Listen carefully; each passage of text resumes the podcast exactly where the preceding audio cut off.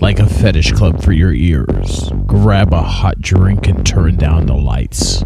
Coming across the airwaves and into bedrooms everywhere, BDSM United is bringing you non violent consensual kink education. This isn't for the kiddos or for the cookie cutter conservative vanilla prudes. We'll be talking bondage, discipline, dominance, submission, sadomasochism, and more today on this BDSM United podcast. I am Primal Piggy. Thank you for joining me for another BDSM United podcast. Begging is something that many people include in their BDSM relationships. To each person, it's used for different reasons and it causes different reactions. Begging affects those involved on both a physical level and a mental one. Begging is having the bottom or the submissive partner plead with the top or the dominant partner to receive something. It is most often used for the S type to plead for pleasure, orgasm, or a pleasurable impact scene or kink scene in general. Used to gain release, it can also be a method of reminding the submissive partner that their body is no longer their own. And even the physical pleasure of pain or orgasm must be granted by the dominant partner. Begging can be a means of exerting control or power over a submissive. By making the submissive beg for things, it's a powerful reminder that the submissive is no longer free to make their own choices without, the very least, the permission of the dominant. This can bring to the forefront the emotional response of a power exchange relationship. In this way, it's basically used as one of many things to keep the power exchange in the forefront of the participants' minds. Begging can also be used by a dominant during a punishment. They can request or order that the submissive first thank the dominant for each strike and beg for another. In this way, begging is a way of bringing home the reasons for the punishment and the fact that the consequences are indeed a punishment. For many submissives, having to do this keeps their minds from relaxing into subspace and turning the pain of a corporal punishment into pleasure. It achieves this by forcing the submissive to participate actively in their own punishment, therefore, giving the mind something it has to concentrate on. It can also keep the submissive focused during a punishment by centering their focus on what is happening to them and with each plea reinforcing the fact that the misbehavior has consequences.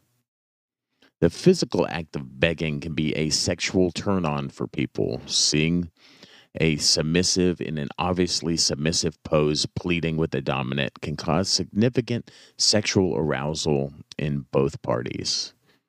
Uh, kneeling is one of the most common submissive poses, and just seeing a person in that position can by itself arouse a dominant. However, one need not be kneeling to beg. Positioning for begging is up to the dominant, and, and some prefer certain positions for certain situations.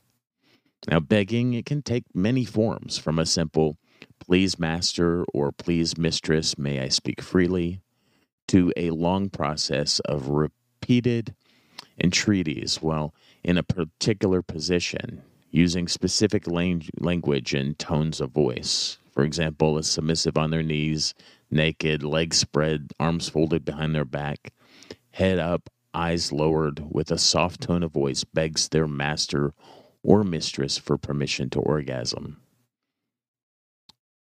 Itself could go something like this Please, master, may your slut come for you, or Please, mistress, may I come now? Please, master, or please, mistress. Please, sir. Such an entreaty can cause or can include body motions designed to show the master that all parts of the body that they own, as well as the state of physical arousal. Um, some dominants prefer that their submissives beg. They include statements of who's in charge, or devotion, or statements of submission.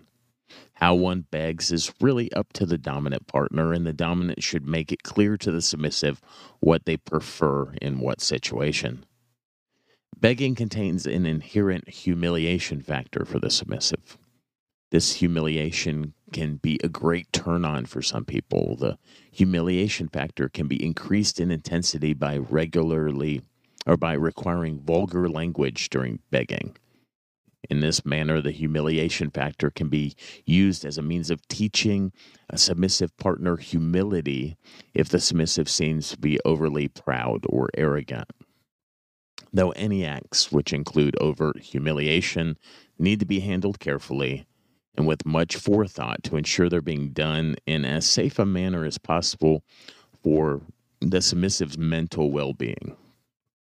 Teaching humility is one thing, destroying self esteem is something else entirely.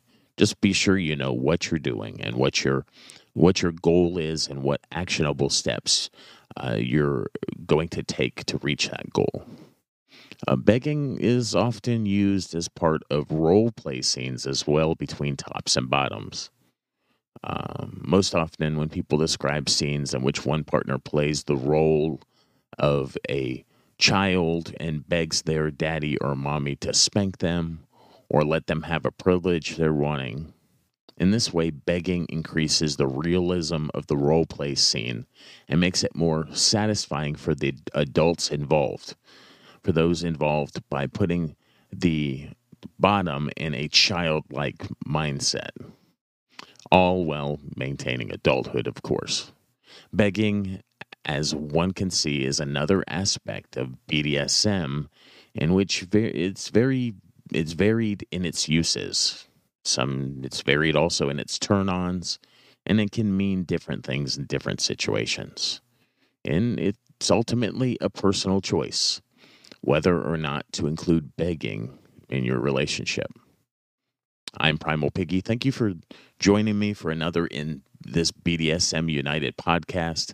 Uh, we're just covering right now just some various different topics, uh, preparing for a um, our next series and uh, we like to take time and write notes and um, and prepare things for you because uh, education is our kink, and we like to do it with excellence if possible. Uh, it's been a joy talking with you today. Uh, you can find all of our resources, by the way, at www.bdsmunited.com. If you're listening on your favorite platform, just leave us uh, some feedback. Uh, leave us a like, a review, um, a thumbs up if you're listening on Pandora. Uh, we're we're all over the place, and we like to see your reactions. Uh, it's been a joy talking to you, like I said, and I will talk to you again soon. Before you go, head on over and visit our friend Nookie at datingkinky.com. She's been a longtime supporter and friend of whips, chains, and duct tape, and she's built a very inclusive service that is Dating Kinky.